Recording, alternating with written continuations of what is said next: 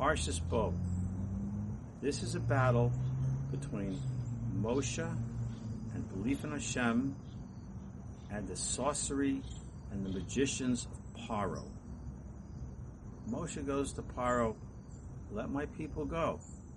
And Pharaoh says, "I don't believe in your God." So what does Moshe do? Plague after plague, makkah after makkah. He teaches Pharaoh the hard way to believe in Hashem. And eventually, Pharaoh gave up and said, "I believe." And he lets them go. This is our battle in our life. Do we really believe?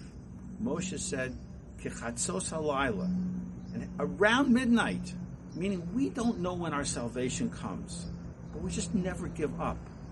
And that's why it's such an important thing to get up in the middle of the night, say Tikkun Chatzos, the prayer, remembering the Beis HaMikdash, and going over our deeds for the day, and saying, "Hashem, I'm not giving up."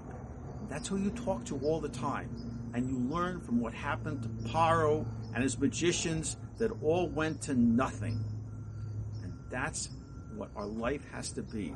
We have to fight the evil side, the immorality, and all things that challenge us, the materialism, and stand up and talk to Hashem and believe in the will of Hashem.